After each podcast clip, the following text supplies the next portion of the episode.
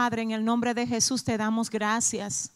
Muchísimas gracias por este día, por esta oportunidad nueva que nos das de poder aprender de ti, Dios, para que podamos crecer en ti, Señor.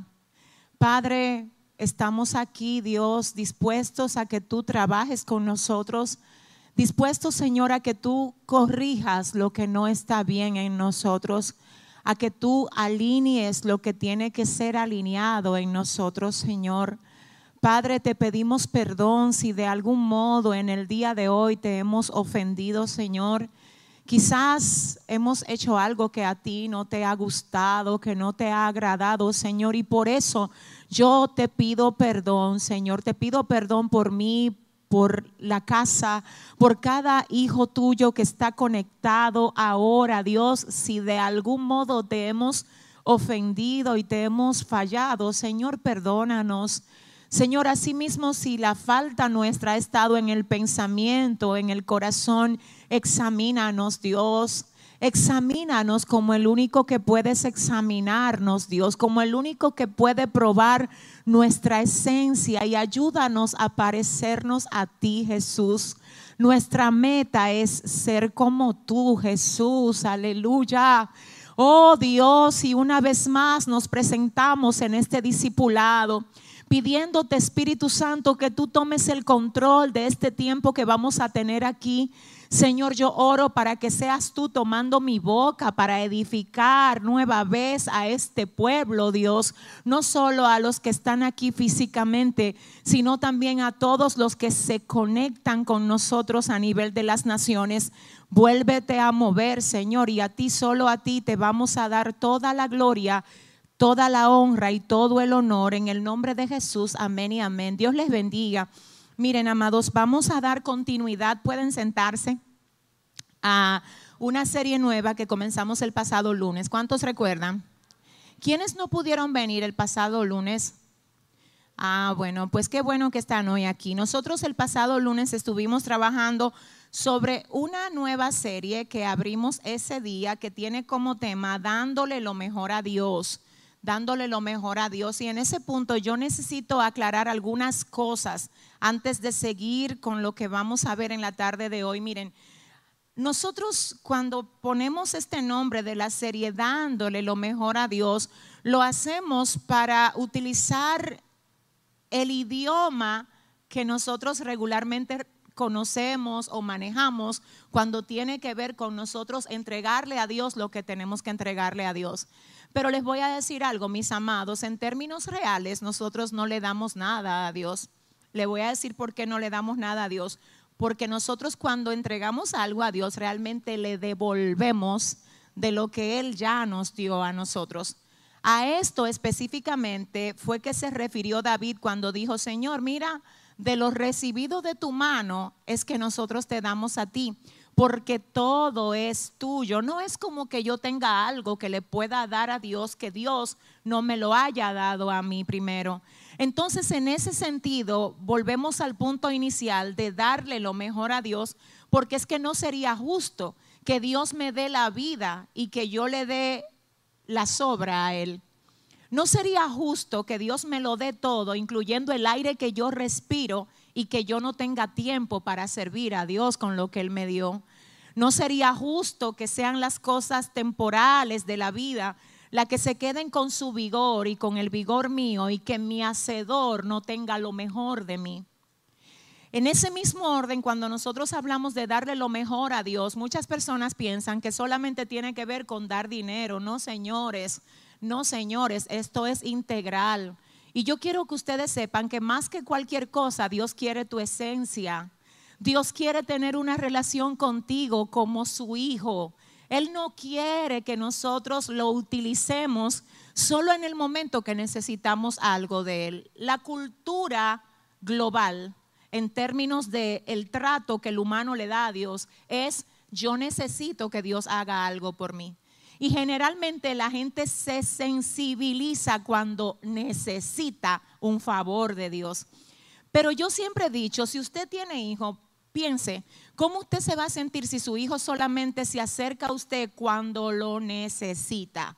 solo a pedirle que le compre algo o que le resuelva algo y nunca ese hijo o esa hija tiene un acercamiento con usted como hijo y usted como padre o madre de ese hijo. Señores, miren, le voy a decir una cosa y lo voy a decir claramente. No todo el mundo es hijo de Dios. No, señores, la Biblia lo habla claramente.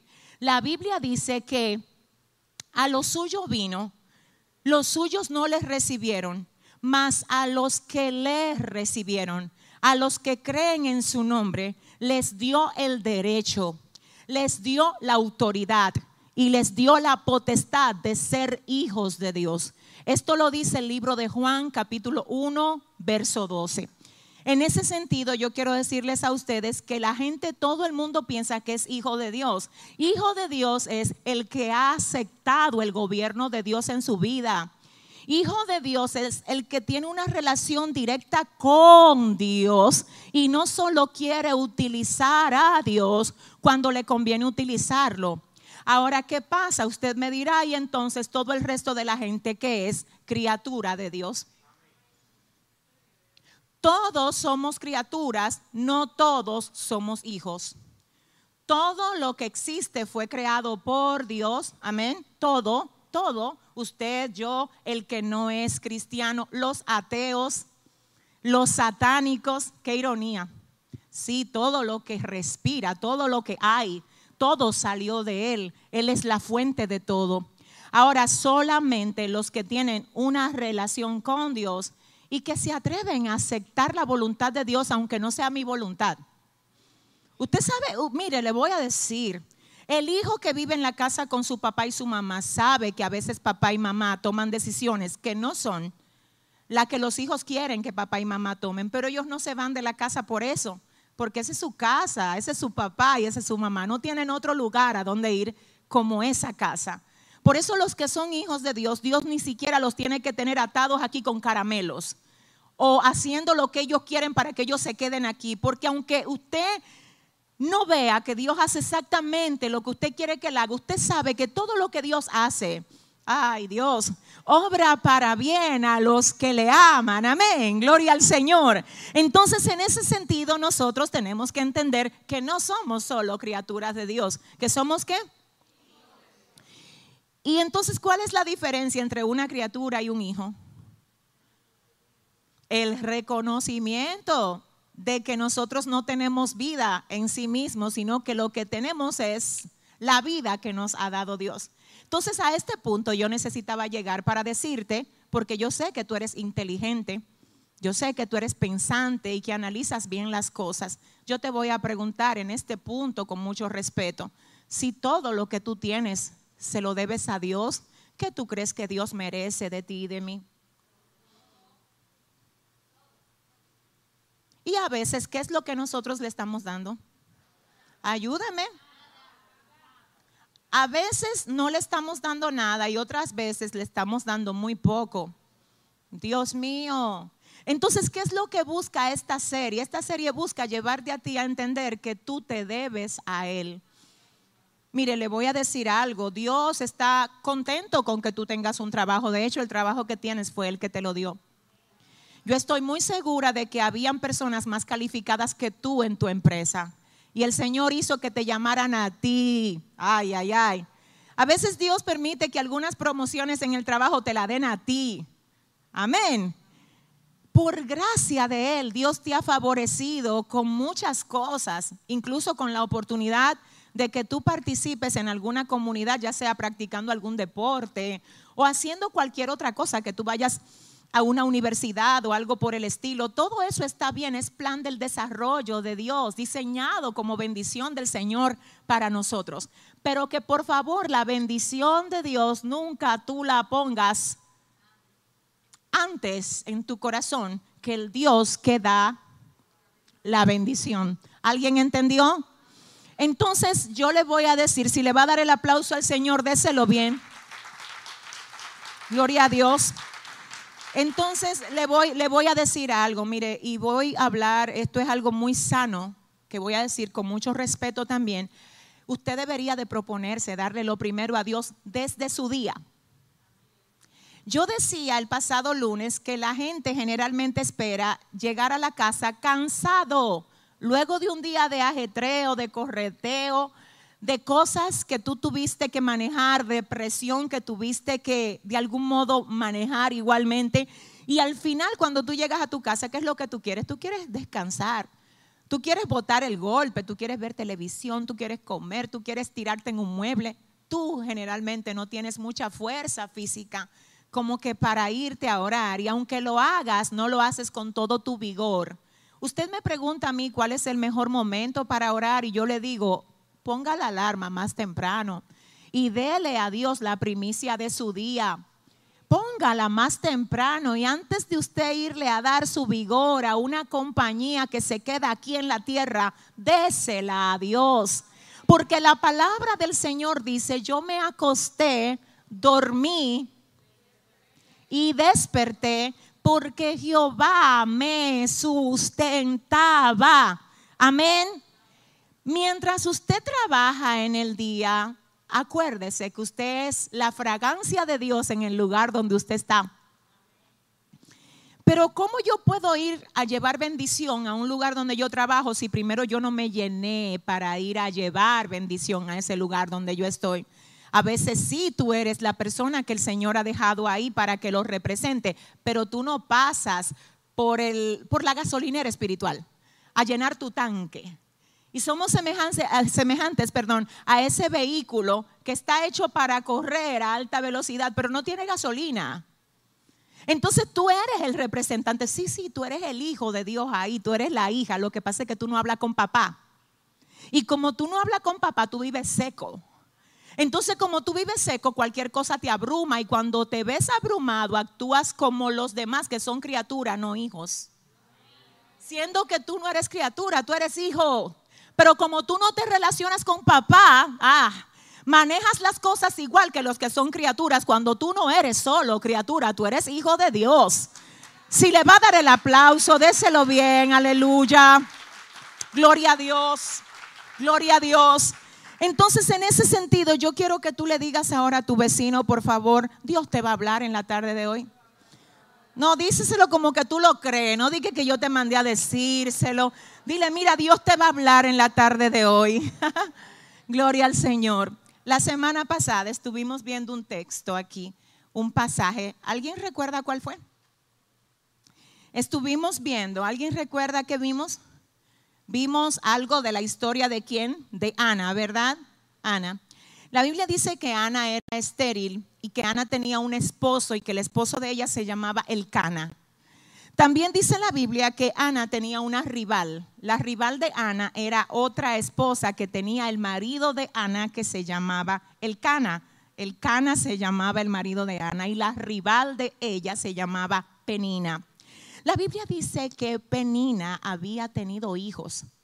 Penina tenía hijos y Ana no tenía hijos porque Ana era estéril. Nosotros estuvimos hablando la semana pasada, ustedes saben que siempre cuando damos serie yo doy como que una introducción de lo último que se dijo por si alguien se conectó por primera vez con nosotros o por si alguien vino por primera vez. Decíamos que Penina la otra esposa del Cana, irritaba a Ana porque ella tenía hijos y Ana no. Y en ese punto nosotros estábamos hablando acerca de cómo el enemigo siempre usa las mismas maneras para afligir nuestro corazón. Escúchame mi vida, Satanás no tiene nada nuevo, es lo mismo con otro traje, es lo mismo en otra vasija. Entonces, en ese sentido, es lo mismo que el enemigo hace también cuando él sabe que Dios te está procesando a ti en alguna área. Date cuenta la forma como él ataca tu corazón cuando tú estás pasando por un proceso de necesidad. Tú vas a ver cómo otros hijos de Dios tienen cosas que tú no tienes. De modo que tú cuestiones a Dios y digas, pero si yo soy también hijo tuyo, ¿por qué tú le das a aquel y a mí no? Incluso a veces tú vas a ver a gente que no es hijo, que es criatura, estando en mejor posición que tú y tú vas a decir lo que dijo Asaf en el Salmo 73. Ven acá, ¿por qué prosperan los impíos? Porque el tema es que tú cuestiones a tu hacedor, Pero Dios mío, que nos ayude el Espíritu Santo de Dios a aceptar la voluntad de Dios que siempre es buena, agradable y perfecta. Gloria a Dios. Gloria a Dios. Gloria a Dios. Entonces, oiga lo que pasa. A mí me gusta esto porque dice la Biblia que la rival de Ana, que era quién? ¿Cómo se llamaba? ¿Qué era lo que ella hacía con Ana? La irritaba era que le exhibía lo que ella tenía y que a Ana le faltaba. ¿Será que ahora mismo, vamos a aterrizar esto, será que ahora mismo hay cosas que el enemigo está utilizando para que tú te sientas desdichado? Si tú estás pasando por un proceso de enfermedad, te va a mostrar a mucha gente con salud. Si estás pasando por un proceso de esterilidad, te va a mostrar madres y padres con hijos al lado tuyo. Si estás pasando por un proceso de familia, ay Dios mío, te va a mostrar familias unidas y tú solo para que tú digas, ¿y qué pasó? ¿Y tu Dios? Pero yo necesito que tú sepas hoy que cuando a Ana le tocó enfrentar esa situación, ella lo hizo de una manera magistral, magistral. ¿Cómo fue que Ana lo hizo? Yendo al altar de Dios. Entonces mira lo que hizo Ana. Ana va a orar al Señor y le dice, si tú me das un hijo, yo lo voy a dedicar a ti todos los días de su vida. ¿A quién le dio Dios a Ana? a Samuel. La Biblia dice que cuando el Señor le da a Samuel a Ana, Ana va y lo lleva al templo. Samuel se cría en el templo, pero me llama la atención algo importante. Ana dice, si me lo das, te lo devuelvo, Dios mío. Tú me lo das, yo te lo devuelvo. Ella dijo, si tú me lo das, es para ti. Ahora yo pregunto, lo que tú le estás pidiendo a Dios, ¿para quién es? ¿Es para ti o es para Él? Mm. ¿Sabes algo? Yo quiero decirte que el Señor le gusta que tú sueñes y que tú tengas metas grandes, pero para la gloria de quién? ¿Para la tuya o para la de Él? Dios examina la esencia de nosotros. Ana dice, dámelo y te lo devuelvo. Ojalá que cuando tú le digas al Señor, úsame y te devuelvo el don. Úsame y te devuelvo la gracia que tú me des. ¿Sabes cómo te la voy a devolver? Ganando almas para ti. Pero que tú sabes cómo es que te la voy a devolver, aleluya. Haciendo lo que tú me pongas a hacer. Señor, yo quiero ser útil y yo quiero devolverte lo que tú me das a mí. Señores, Ana le devolvió a Dios lo que Dios le dio a ella. ¿Cuántas cosas Dios no te ha dado a ti que tú no le que tú no le has devuelto absolutamente nada a él de eso? Pero nada, pero cuando a ti te faltaba, incluso tú hiciste promesas de que si tú me lo das, de que si tú me resuelves, de que si tú... Entonces cuando Dios te lo dio, se te olvidó. Al respecto, la Biblia dice, cuando a Dios haces promesas, no la tengas por tardanza. Y después no digas delante del ángel que fue ignorancia. Porque a ti no te conviene prometer y no cumplir. La Biblia dice, es mejor que tú no prometas a que prometas y no cumplas. Y le voy a decir algo importante, cuídese de ustedes, de usted estar, estar haciendo promesas y no cumplir. Usted pierde la credibilidad. Aún con los hijos perdemos la credibilidad. Hay padres que le viven diciendo a los niños, si te portas bien en la iglesia, te voy a llevar a comer helado. El niño se portó bien en la iglesia y ellos no lo llevan a comer helado, ya ese niño no te cree. Después cuando tú le vuelvas a decir eso, no te va a creer. Y otra cosa más sería que le digas, tampoco te va a creer porque tú hiciste un retiro muy alto de su cuenta de confianza y no depositaste. Ahora, si tú le dijiste, si te portas bien, te voy a llevar a comer helado, llévalo para que cuando tú le digas algo, te crea. Igualmente, señores, vamos a aprender a ser más serios con los compromisos que nosotros con, lo que nos, con los compromisos en los que nosotros incurrimos. Hay gente que tú le presta dinero y te dicen, yo te pago el 15. Y llega el otro 15 y ni siquiera una llamada te hacen para disculparse porque no te pudieron pagar. Hay gente que se comprometen contigo y te dicen, espérame a las 3 que yo voy para allá. Y a las 3 que comienzan a bañarse para salir para el sitio.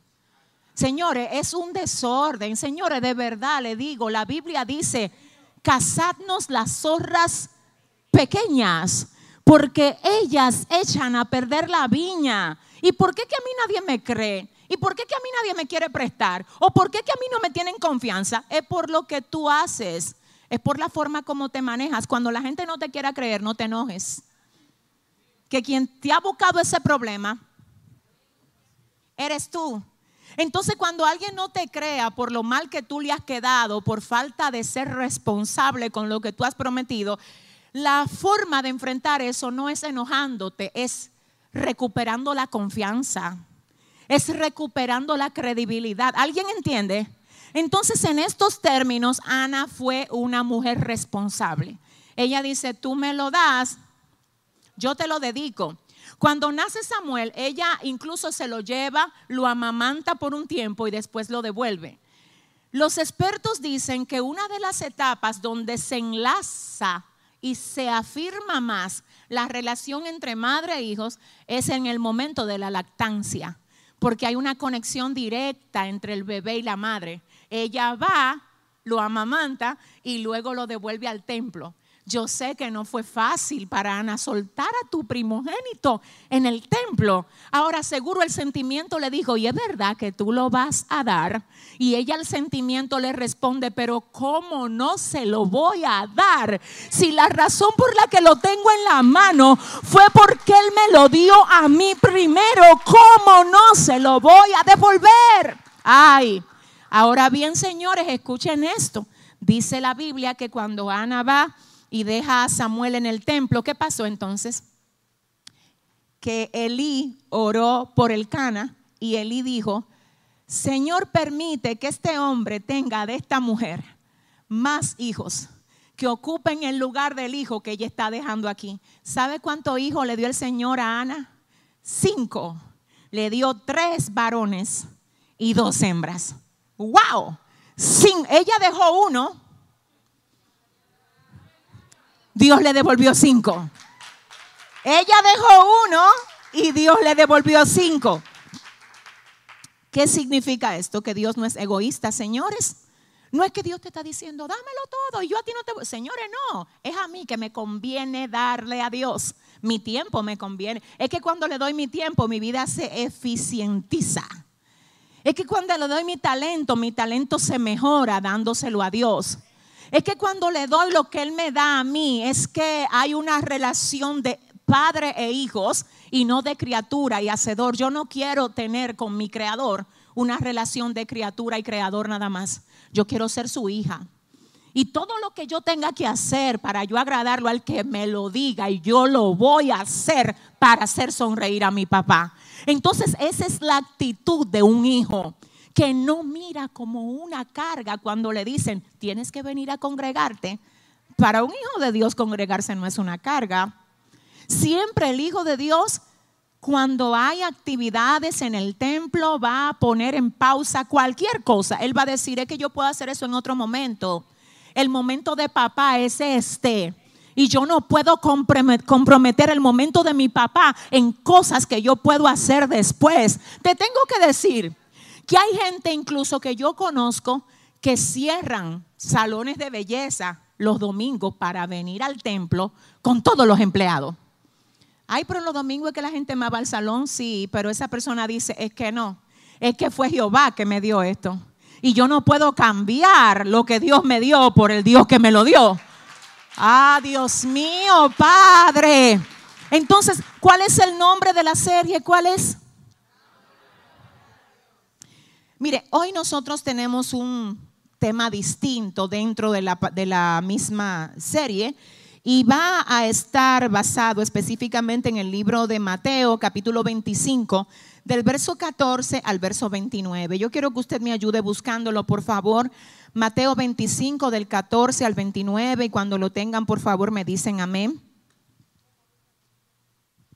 Mateo 25 del 14 al 29.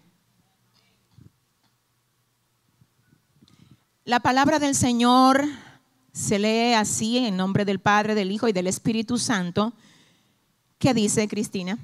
Porque el reino de los cielos es como un hombre que yéndose lejos llamó a sus siervos y les entregó sus bienes. A uno dio cinco talentos y a otro dos y a otro uno, a cada uno conforme a su capacidad y luego se fue lejos. Y el que había recibido cinco talentos fue y negoció con ellos y ganó otros cinco talentos. Asimismo, el que había recibido dos ganó también otros dos. Pero el que había recibido uno fue y cavó en la tierra y escondió el dinero de su señor. Después de mucho tiempo vino el señor de aquellos siervos y arregló cuentas con ellos. Y llegando el que había recibido cinco talentos, trajo otros cinco talentos diciendo, Señor, cinco talentos me entregaste, aquí tienes. He ganado otros cinco talentos sobre ellos. Y su señor le dijo, bien, buen siervo y fiel, sobre poco has sido fiel, sobre mucho te pondré, entra en el gozo de tu señor. Llegando también el que había recibido dos talentos, dijo, Señor, dos talentos me entregaste, aquí tienes. He ganado otros dos talentos sobre ellos.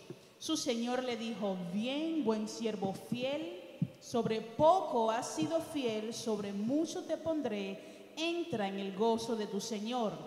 Pero llegando también el que había recibido un talento, dijo, Señor, te conocía que eres hombre duro, que ciegas donde no sembraste y recoges donde no esparciste.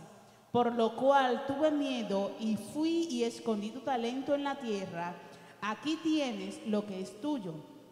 Respondiendo su señor le dijo, siervo malo y negligente, sabías que ciego donde no sembré y que recojo donde no esparcí. Por tanto, debías haber dado mi dinero a los banqueros y al venir yo hubiera recibido lo que es mío con los intereses. Quitadle pues el talento y dadlo al que tiene diez talentos, porque al que tiene le será dado y tendrá más, y al que no tiene, aún lo que tiene le será quitado. Amén, gloria a Dios. Déjenla abierta, por favor, la Biblia, no la cierren. Amén, la vamos a necesitar. Quiero que ustedes vayan observando conmigo. Vamos a ir resumida, pero sí voy a quiero aclarar. Viene del griego parábole y se traduce como comparación. Jesús hizo varias de sus enseñanzas usando parábolas. ¿Por qué? Porque las parábolas eran comparaciones en las que más o menos Jesús decía, así como sucede en este caso, sucede en la enseñanza que yo le voy a dar a continuación. Entonces, ¿qué resulta? Las características de las parábolas son varias. Una de las características que tienen las parábolas es que no tienen nombre propio. Amén no tienen nombre propio. Por eso se dice, según la mayoría de los comentaristas, que a lo que muchos llaman parábola del rico y Lázaro, realmente no es una parábola, sino una historia, porque hay un nombre propio involucrado y las parábolas no tienen nombre propio, sino que son comparaciones por la etimología griega de donde proceden, que es el término parábole, y traducido a nuestro idioma es el, el término parábola y se define como comparación.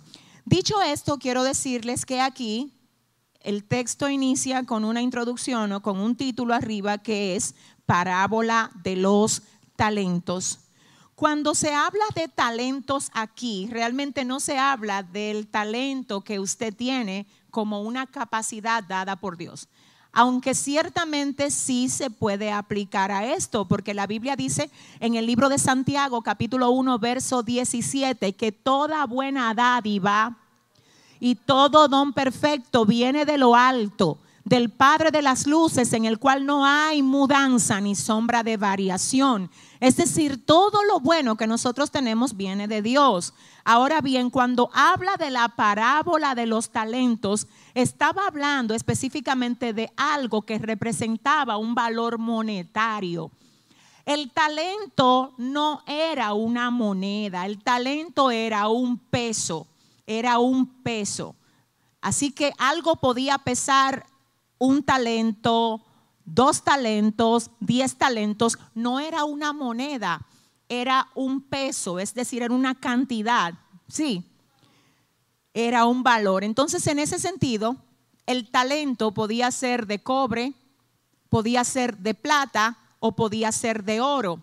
Dependiendo de qué material fuera el peso o el valor, si fuera, por ejemplo, de cobre, de plata o de oro, pues obviamente el valor de ese talento cambiaba. Quise solo hacerle la introducción acerca de lo que es el talento porque es necesario que ustedes entren en lo que es el contexto real de esta parábola. Ahora, en nuestros términos, cuando la Biblia nos habla acerca de los talentos, aquí, ahora, ciertamente sí nos habla de esas cosas que el Señor a nosotros nos ha entregado con la intención de que nosotros sepamos administrarla de la manera correcta, de la manera como Él espera. Entonces el verso 14, que es donde inicia la parábola, dice así, porque el reino de los cielos es como un hombre que yéndose lejos llamó a sus siervos y les entregó sus bienes. Aquí dice, mire, mire qué fácil, aquí dice, porque el reino de los cielos es como un hombre. Aquí se comprueba lo que acabamos de decir. ¿Con qué el Señor está comparando esto? Con el sistema que opera el reino de los cielos. Aquí dice, porque el reino de los cielos es como un hombre que yéndose lejos llamó a sus siervos y les entregó sus bienes. En este punto quiero que usted oiga, el hombre que se va lejos representa a Jesucristo en la parábola de los talentos. Y los siervos a quien él entrega sus bienes representa su pueblo, representa su iglesia, representa a usted y represento yo. Entonces, luego de esto tenemos el verso 15 que dice, a uno dio, ¿cuántos dio a uno? Cinco. ¿A otros le dio cuánto? ¿Y a otros cuánto? A cada uno conforme a su capacidad. Y luego se fue lejos. Hay algo ahí tremendo, poderoso y ya arrancamos.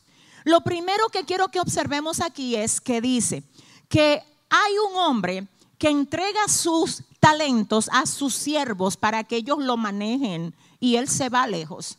Pero en primer orden, los siervos reciben algo que no es de ellos, sino que es de quien se lo dio. En este punto, lo primero que usted y yo tenemos que entender es que lo que usted tiene, lo que usted sabe, sus habilidades, ah, la gracia, la destreza, la capacidad, eso que hace que tú llames a la atención de la gente donde tú llegas, que tú no pases desapercibido, te lo dio Dios. Eso se llama gracia, eso se llama talento, eso se llama habilidad. Entonces quiero decirle algo a ustedes, escuchen esto. En ese punto, lo primero que la palabra aclara que no fue que a ti, que no fue que tú te lo ganaste, que no fue que te lo merecías, no, señores, que no fue que tú lo compraste o que tiene tu autoría, fue que a ti te lo prestaron, te lo cedieron, te lo pusieron en la mano para que tú lo uses bien. Por eso es que a veces la gente quiere echar, como quiere hacer mucho exhibicionismo de lo que sabe y de lo que tiene, y eso se ve tan mal. Le voy a decir por qué se ve tan mal, porque tú lo que estás a veces, obviamente no hablo de nadie específico, sino de aquel que lo practica, lo que usted está tratando es de impresionar. Cuando usted no debería jamás de caer en eso porque se vuelve ridículo. Se supone que aquel para quien usted debe modelar el talento es para la gloria de Dios. Y yo no tengo manera de impresionar a Dios con mis talentos. ¿Sabe por qué yo no lo puedo impresionar? Porque fue el que me lo dio. Y algo que Él me dio no lo puede impresionar a Él. Ah, Dios mío. Entonces, ¿cuál es la situación que tiene mucha gente que creen que esa gracia que tienen es para aplastar a otros? No, baby. Cada quien aquí tiene algo. Quizás no lo que tienes tú, pero algo que complementa lo que ya tienes tú. Amén. Si le va a dar el aplauso, déselo bien. Déselo bien. Entonces, en ese sentido, yo quiero que usted sepa algo. El talento no es mío. Fue que yo lo recibí. de parte del dueño del talento, que es el Señor. El talento no es suyo, fue que usted lo recibió de quién? Del dueño. Y podemos impresionar al dueño con lo que él nos dio. Es que no hay forma. Imagínese que usted le regale una ropa que usted se puso a alguien y después esa persona dice que, quiere echarte cosas a ti, que con lo que tú le diste. Tú te quedas, pero ¿y qué es esto? Porque eso te lo di yo, yo lo compré, eh, fue mío en un momento. Entonces, no podemos impresionar a Dios. No podemos hacernos dueños de algo que no somos dueños, sino mayordomos. Ah, mayordomía no es lo mismo que ser el dueño de algo. El dueño es Dios. Los mayordomos somos nosotros. Entonces tenemos el compromiso de dar buenas cuentas por las cosas que Él nos entregó. Entonces aquí vamos en el verso 15 otra vez donde dice, a uno dio cinco talentos, a otro dos y a otro uno. Me tengo que detener aquí otra vez. A uno dio cinco. ¿Cuánto? A otro y a otro. Wow. Dos cosas importantes. Todo el mundo tiene algo. Quizás tú no tienes cinco como tenga el hermano que está a tu lado. O quizás tú no tienes dos como tiene el hermano, pero tú tienes aunque sea uno. Porque todos los hijos de Dios tienen aunque sea uno. Ahora, el que tiene cinco, que no se crea la gran cosa. Que el que está al lado tuyo también tiene algo. Adora, adora, porque a todos nos fue dado algo. A uno cinco, a otro y a otro. Entonces, ¿qué pasa con esto? Me parece que, no sé si usted leyó como yo, la parábola comienza en el verso 14 y en ningún momento me dice que el dueño de los talentos se reunió con la gente que iba a recibir talento. Dije para decirle, ¿qué ustedes opinan si yo le doy cinco a fulano y dos a aquel? ¿Ustedes quién vota por el que yo le voy a dar cinco? Nadie tuvo que estar de acuerdo con el dueño.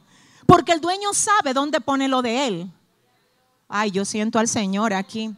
El dueño sabe dónde pone lo de él. Entonces, como es de él, él se lo da a quien él quiere. Por eso es que usted tiene que tener cuidado cuando usted ve que a alguien Dios le ha dado algo que quizás a usted no le ha dado. Mire, no se amargue viendo lo que esa persona tiene. Dele gracias a Dios por lo que Dios le dio a esa persona e identifique qué le dio a usted. Porque hay gente que por estar amargándose demasiado por lo que ven que el otro tiene, ahogan en amargura lo que tienen ellos. Entonces mira qué es lo que pasa. Si me pongo, mira, yo quizás soy una de las que nada más me le dieron un talento a mi vida, a mi asignación. Quizás yo nada más tengo uno. Cuando yo veo a alguien que tiene cinco, yo digo, wow, pero déjame yo recibir de ese que tiene cinco para que el uno que me dieron a mí sea edificado y sea fortalecido.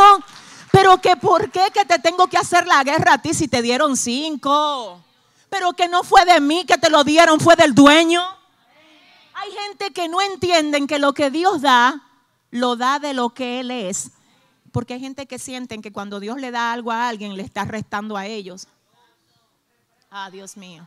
Yo siento al Señor muy fuerte aquí. Mire, de verdad, yo tengo pastoreando desde que tenía 17 años y he visto tantas personas que todavía le falta aprender a gozarse con el bien ajeno. Y cuando usted ve a alguien que se molesta por lo que Dios está haciendo con otros, usted tiene frente a usted a alguien que no ha entendido que es parte de un mismo cuerpo contigo. ¿Por qué que tú no eres otra cosa que parte de mí y yo parte de ti? Es que la Biblia dice que cuando uno de los miembros del cuerpo recibe honra, todos los demás miembros se gozan con él. Pero yo celebro que Dios te esté usando a ti. Pero es que yo celebro que Dios esté haciendo algo lindo contigo. ¿Cómo me voy a levantar en contra de lo que Dios está haciendo contigo? ¿Cómo le voy a tratar de echar tierra? ¿Por qué te voy a dañar? Si somos uno, ¿cuánto es que somos?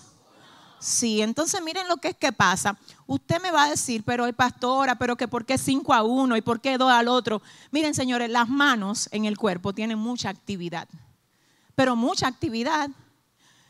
Y usted dirá, bueno, la mano es la que se mueve, la que toma, la que palpa, la que estudia, bueno, de hecho la que mueve, ¿verdad? Las páginas, la tira para la izquierda. Tiene mucha actividad con las manos, usted hace un sinnúmero de cosas. Pero las manos, señores, no son más importantes que los pies. Pero los pies no son más importantes que el oído.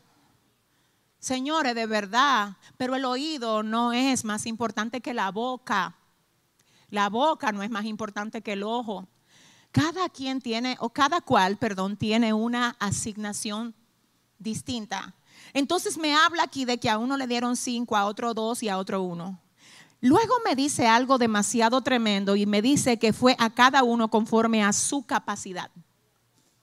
Ay, esto está muy fuerte, demasiado. Ahora me dice que fue conforme a su capacidad pero tampoco no me dice que quien habló de la capacidad fueron la gente que recibieron el talento. ¿Me entendieron? No fue que el que recibió cinco trató de manipular diciendo, yo tengo capacidad, dame cinco a mí, nada de eso. Es que el que dio el talento conoce el recipiente donde lo echó. Si ese aplauso es para Dios, supérelo, por favor. El que dio el talento, siento al Señor aquí, el que dio el talento sabe dónde echó lo de él. porque que de él, señores? Él dijo en el recipiente que yo quiera y él dijo, este recipiente tiene capacidad para recibir cinco. Este para recibir dos y aquel para recibir uno. No por lo que ellos dijeron, sino por lo que él vio. Santo, qué bueno que Dios no depende de lo que la gente dice de ti para usarte. Ah, Qué bueno que Dios no depende de lo que el otro quiera hacer contigo para llamarte. Qué bueno que a Dios no lo mueven las opiniones que nadie tenga de ti cuando son contrarias a las que Él tiene de ti. ¿Alguien está entendiendo? Señores, vamos a grabarnos esto. A uno le dieron, a otros le dieron y a otros le dieron. Muy bien. Ahora vamos a ver lo que pasó. ¿Qué dice Cristina? Verso 16. Y el que había recibido cinco talentos fue y negoció con ellos y ganó otros cinco talentos. Vamos copiando aquí, no quiero que se me pierdan. Esto es resumido y breve, pero bien ah, puntual y bien conciso. Señores, el que recibió cinco, ¿qué hizo? Los negoció y con esos cinco ganó otros cinco. ¿Y qué pasó más, Cristina? Asimismo, el que había recibido dos, ganó también otros dos. Continúa hasta que yo te diga. Pero el que había recibido uno fue y cavó en tierra y escondió el dinero de su señor. Después de mucho tiempo vino el señor de aquellos siervos y arregló cuentas con ellos. Párate ahí. El verso 19 dice, después de mucho tiempo vino el señor de aquellos siervos y arregló cuenta con ellos. Ay, eso está fuerte. Señores, nadie se me entretenga aquí. Oiga lo que dice la parábola al comienzo. El reino de los cielos es semejante a un hombre que se fue lejos y repartió lo que es de él. Lo que es de él. Luego me dice, a uno dio cinco, a otro dos, a otro uno.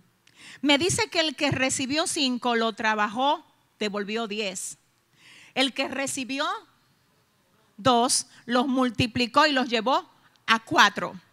Pero me dice que el que recibió uno tuvo miedo. Y por el miedo que tenía, tomó lo que recibió y lo enterró. Pero pasó algo terrible. Llegó el dueño. Y cuando llegó el dueño, llegó por lo de él. Entonces, cuando Él llega, Él va a pedir cuenta, porque mira qué es lo que se te olvida a veces, se nos olvida, que a ti te van a pedir cuenta. Que a ti te van a pedir cuenta, y voy a hacer un paréntesis aquí, no solo por lo que te dieron, sino hasta por cómo te comportaste en el lugar donde Dios permitió que tú estuvieras. Santo voy a hacer algo aquí con mucho respeto. A veces Dios te conecta a ti con lugares donde tú no sabes sacarle el provecho al lugar donde Dios te llevó. Y tú en vez de crecer ahí te rebelas en contra de esa tierra. Y Dios no solo te va a pedir cuenta a ti por lo que Él te dio, sino por las oportunidades también que te abrió, por las puertas, por las conexiones. Te va a decir, tú no creciste porque tú no quisiste. Tú no avanzaste porque a ti no te dio el deseo. Te llenaste de rebeldía, te llenaste de odio. En vez de ponerte a orar y preguntarme que para qué yo te llevé ahí. Ay, yo siento al Señor aquí muy fuerte. Mire, le voy a decir, siento a Dios. El Señor tiene un orden. El Señor tiene un orden. Aleluya.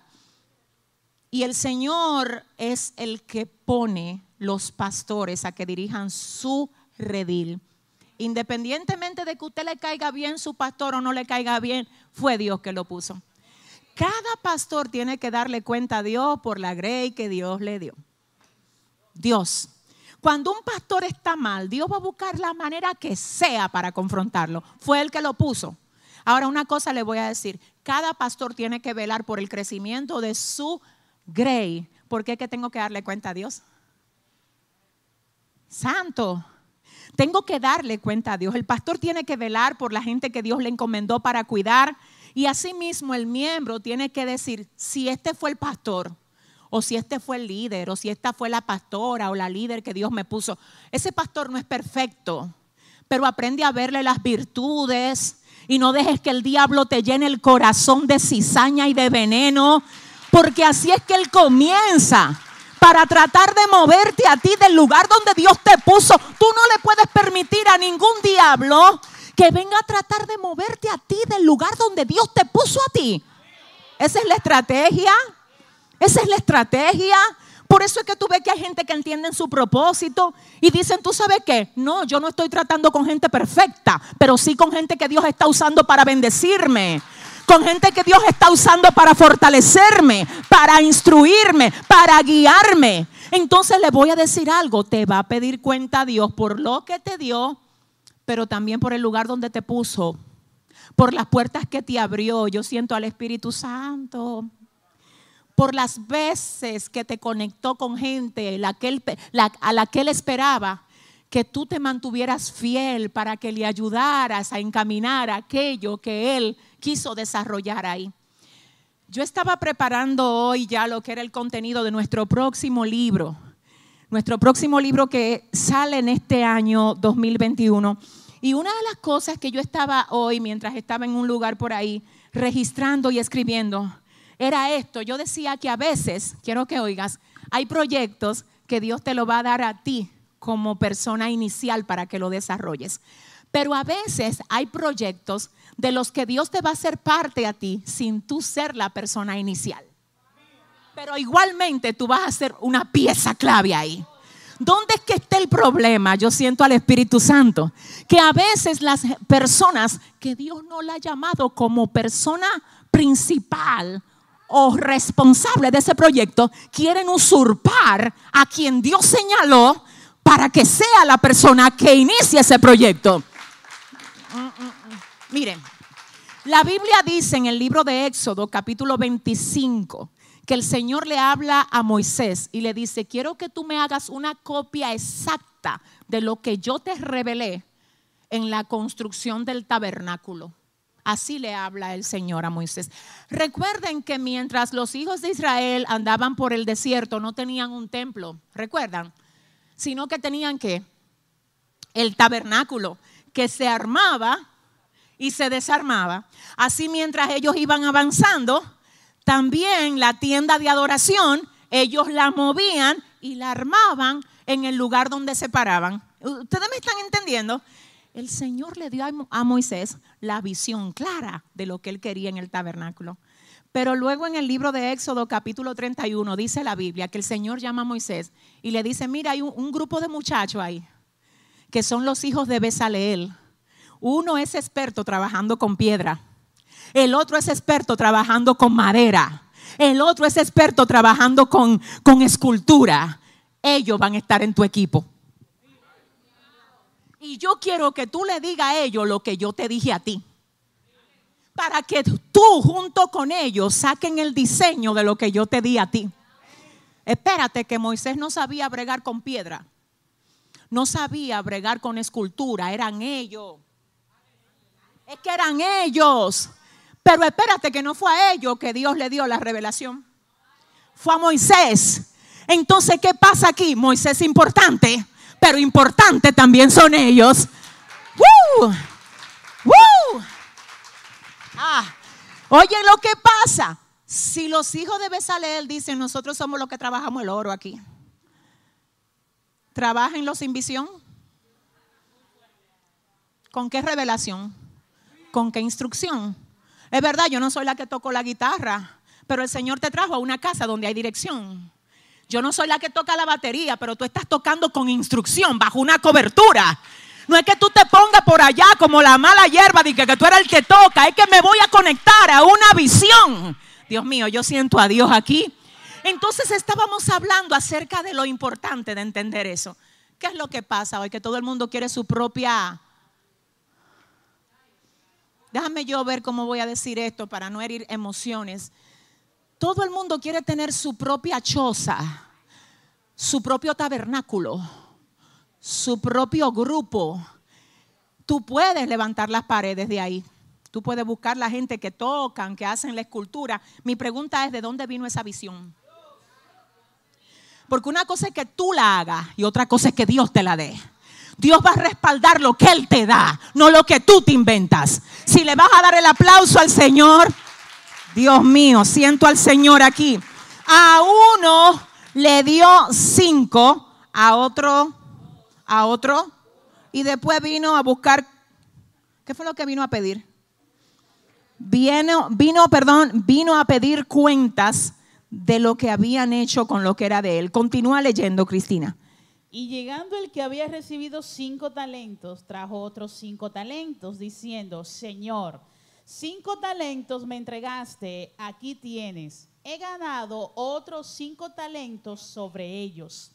Y su Señor le dijo, bien, buen siervo fiel, sobre poco has sido fiel, sobre mucho te pondré. Entra en el gozo de tu Señor.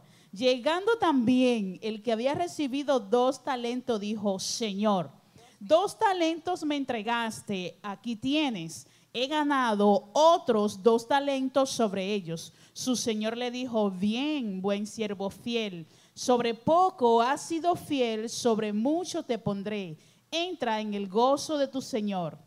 Pero llegando también el que había recibido un talento, dijo, Señor, te conocía que eres hombre duro, que ciegas donde no sembraste y recoges donde no esparciste. Por lo cual tuve miedo y fui y escondí tu talento en la tierra.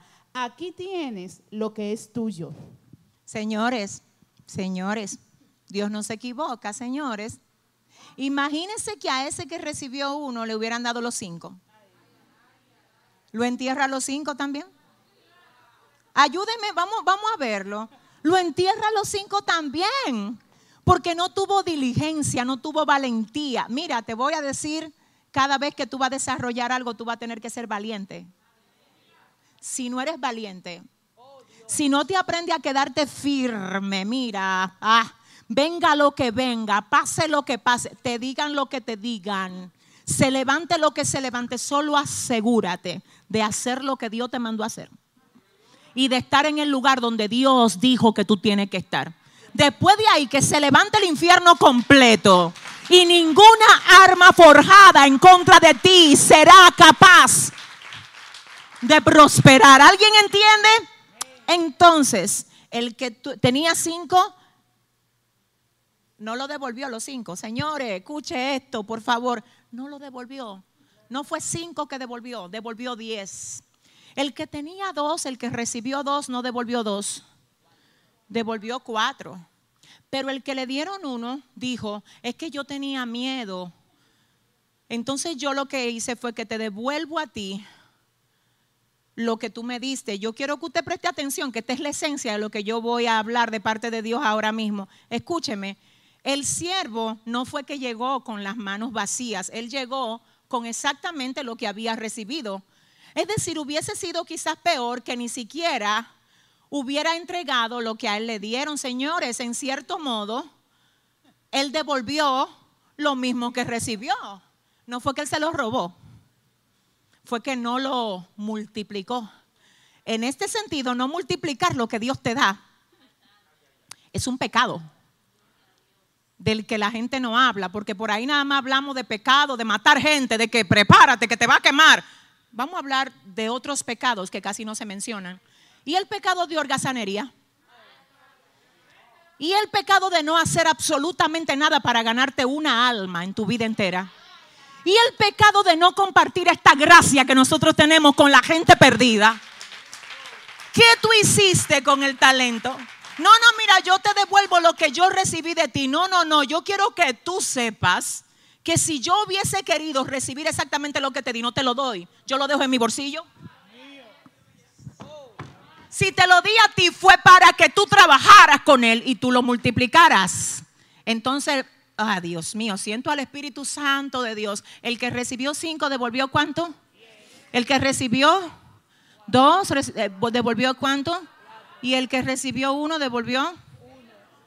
Atención aquí, mis hijos bellos, escuchen esto. La evaluación no era grupal, era individual. Si la evaluación hubiese sido grupal, el que le dieron uno hubiese estado ahí, en el flow, tú sabes, de que ganaron, porque si es por grupo el asunto, te tengo que decir que ganaron, porque le dieron ocho y devolvieron quince. Vamos a ver si es verdad. Le dieron cinco a uno, dos a otro, son siete, y uno al otro, son ocho. Él da ocho y luego ellos, uno viene y le da 10. Otro viene y le da 4, son 14. Y el otro le da 1 y son 15.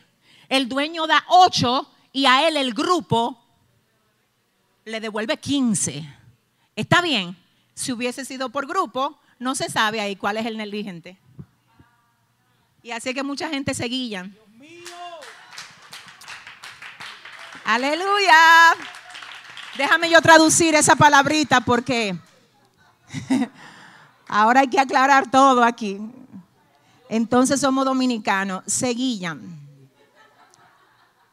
Así es que mucha gente se ocultan detrás del esfuerzo de los otros. No son ellos lo que hacen. Tú no ves ese grupo de gente de que oren por mí. Quiero hacer un silicio con, el, con la mitad de la iglesia. ¿Por qué tú no lo haces tú solo? Oren por mí. ¿Cuándo tú oras por ti? No, eh, ya veo gente mirándome. Alguien está entendiendo si le va a dar un aplauso al Señor. Escuche esto, escuche esto. Es fácil pasar desapercibido. por donde el grupo te cubre. Ay, ese ministerio de intercesión es una bomba en la iglesia. El ministerio de intercesión, hay que ver entre los que oran cuáles son los guerreros de verdad ¿O cuáles son nada más los que les gusta estar tirándose selfie con el suetecito? Guerrero de oración. ¿En serio? ¿En serio? ¿Alguien está entendiendo lo que Dios le vine a decir? Entonces tenemos un cuadro aquí que la evaluación no es grupal. La evaluación es individual. Al que le dieron cinco, ven acá tú primero, ven, ven, explícame qué hiciste. No, Señor, tú me diste cinco, yo te devuelvo diez. Oye, pero bien wow, lo hiciste. Yo sé que no fue fácil, parafraseando, pero lo hiciste bien. Debió de costarte mucho sacrificio, mucho señalamiento, mucha gente no entendiendo lo que yo te di, por qué te lo di a ti. Pero a ti se te olvidó todo eso, te cerraste los oídos. Dios mío, decidiste no mirarlos a ellos y mirarme a mí y multiplicar lo que yo te di. Al que le dieron dos, ven acá, ven acá, ¿qué hiciste con lo que yo te di? No, Señor, tú me diste dos. Y aquí están cuatro, Señor, yo te estoy devolviendo a ti. Pero bien, lo hiciste bien y no te dejaste intimidar por el que tenía más que tú. Lo hiciste bien y en vez de estarte poniendo a mirar para los lados, a ver de que, que por qué aquel tenía cinco y tú dos, lo multiplicaste, lo tuyo, lo hiciste bien. Al que tenía uno, ven acá. ¿Qué hiciste con lo mío? Mira lo que tú me devolviste, lo que tú me diste, perdón. Lo que tú me diste, yo te lo devuelvo. Yo no te lo di para que tú me lo devuelvas, sino para que tú me lo multiplicaras. Déjame ver. Una cosa es mantener algo y otra cosa es multiplicar algo. Lo que Dios te dio, Él no te lo dio para que tú lo mantengas. sino para que tú lo lleves al próximo nivel. Te tengo que decir algo, el mundo tiene que quedar mejor después que tú te vayas de él que como estaba cuando tú lo recibiste.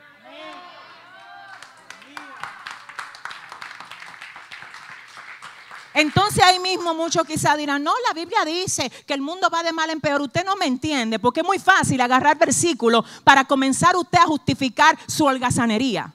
Yo no estoy hablando de que el mundo va a ir mejor. Yo te estoy hablando de que tú debiste de haber mejorado todo lo que tú tocaste. Todos los lugares por donde tú pasaste. Toda la gente con la que tú te conectaste. Porque para eso fue que te dieron el talento.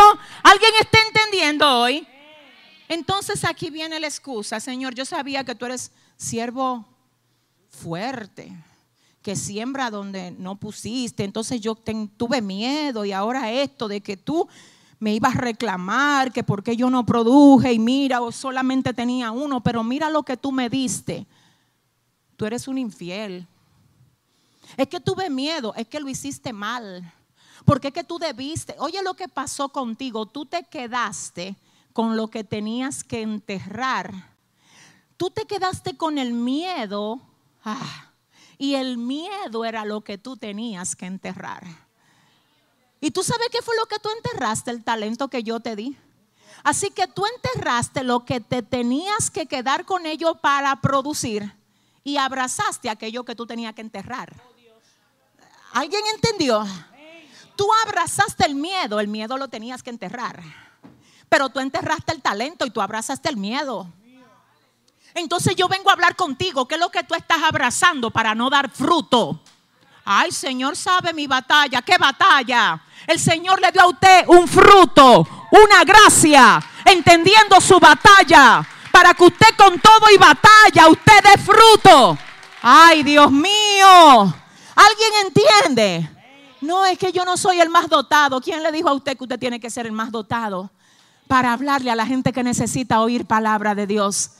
Dios mío, entonces escuche este resumen. Yo termino con esto. Dice el verso 26, ahora Cristina, ¿qué dice? Respondiendo su señor le dijo, siervo malo y negligente, sabías que ciego donde no sembré y que recojo donde no esparcí.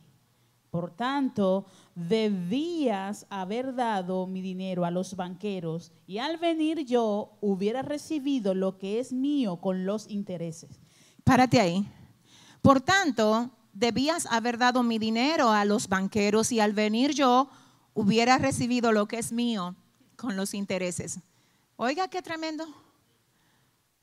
Mira, la realidad es que tú debiste de multiplicar lo que yo te di, pero si tú no podías, por la razón que tú te hiciste, que te creaste, por tu limitación autoimpuesta, algo tú debiste de hacer. Por lo menos debiste de darle mi dinero a los banqueros para que al venir yo recibiera lo que yo te di a ti con los intereses. En este punto, ¿quiénes son los banqueros? ¿Alguien me ayuda? Déjeme aclarar algo. Mire, la Biblia dice en el libro de Deuteronomio que el Señor prohibió a los hijos de Israel prestar dinero con intereses a los del mismo pueblo. Es decir, tú no le vas a ganar intereses a tu hermano porque es tu hermano. Así que no, tú no le vas a prestar a tu hermano con intereses, dice el libro de Deuteronomio. Pero el Señor sí le dio a los hijos de Israel el permiso para que prestaran con intereses y no con usura, porque es diferente. Amén a los gentiles. Ahora bien, ese no es mi punto. El punto mío es el siguiente. Cuando la Biblia dice que el Señor le dijo al que recibió un talento, debiste de dárselo a los banqueros.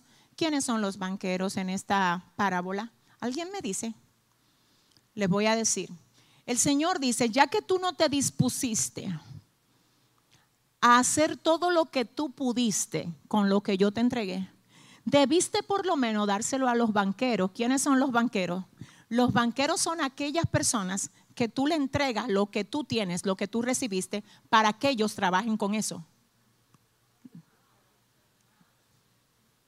¿Quiénes son los banqueros en esta clase? Ustedes.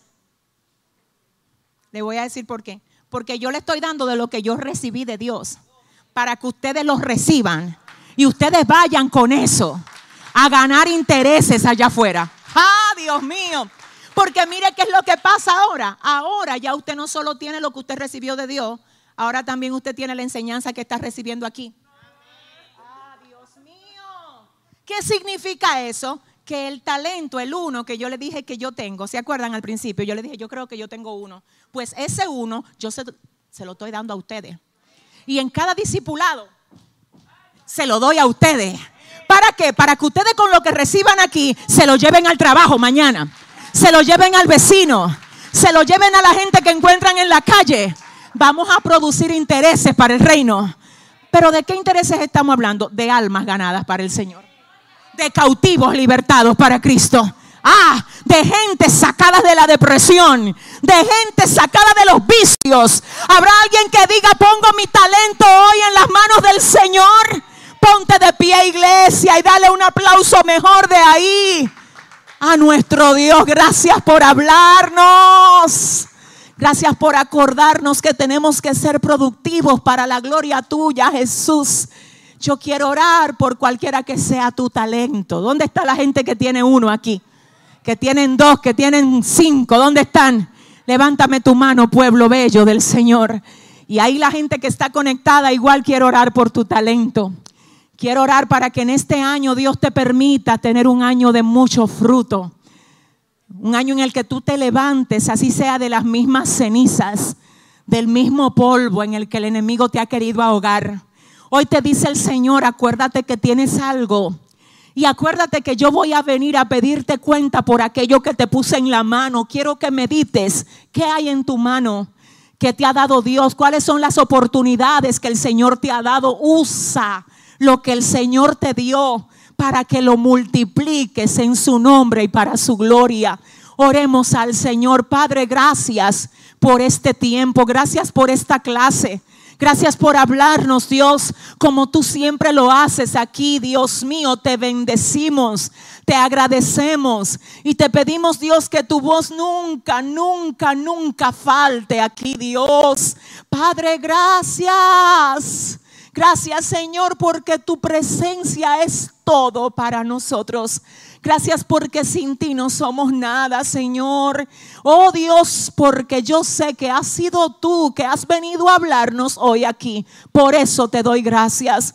Porque yo sé que eres tu Espíritu Santo el que estás desenterrando talentos ahora. Por eso yo te doy gracias. Porque yo sé que eres tú que estás rompiendo todo estancamiento hoy aquí. Por eso te doy gracias. Reprendo todo estancamiento. Reprendo toda conformidad, toda mortandad, toda negligencia, Señor, y oro para que este pueblo, este pueblo pueda multiplicar cualquiera que sea los talentos que tú le hayas puesto en la mano. Ayúdanos, Señor, a multiplicarlos para la gloria del Padre, del Hijo y del Espíritu Santo de Dios. Amén y amén. ¿Quién vive? Y a su nombre vamos ahora a darle a Dios o a devolverle a Dios de lo que Él nos ha dado a nosotros. Si tú hoy quieres expresar tu gratitud, recuerda que nuestras ofrendas expresan nuestra gratitud, nuestros diezmos expresan nuestra fidelidad a Dios. Llegó el momento de diezmar y de ofrendar y si usted que está ahí conectado quiere hacer una siembra en este ministerio, yo sé que el equipo de producción ahora está poniendo en pantalla las formas como usted puede sembrar en esta que es buena tierra y en la tierra donde cuando tú siembras, oh Santo Dios, podemos seguir desarrollando lo que el Señor ha puesto en nuestro corazón para que hagamos en este tiempo. Pueblo, Dios te bendiga, Señor, gracias por este tiempo. A tu nombre sea la gloria. Nos despedimos, Señor, pero nunca de ti, sino de este lugar. Llévanos con bien bajo la cobertura tuya y bajo la comunión del Padre, del Hijo y del Espíritu Santo de Dios. Amén y amén. Bendiciones. Bye bye.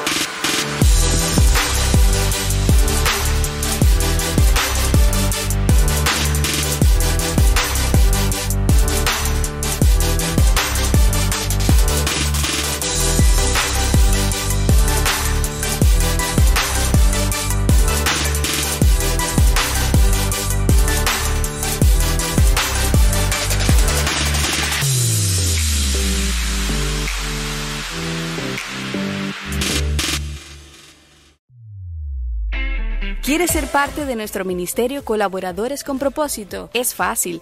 Solo debes registrarte entrando a nuestra página web www.yeseniatem.com, darle al enlace Colaboradores con Propósito y con una siembra desde un dólar hasta el monto que el Señor ponga en tu corazón, puedes ser patrocinador de lo que el Señor nos ha encomendado hacer en este tiempo para la expansión de su reino en la tierra, porque Dios ama y bendice al dador alegre. Segunda de Corintios 9:7. Esperamos pueda ser parte.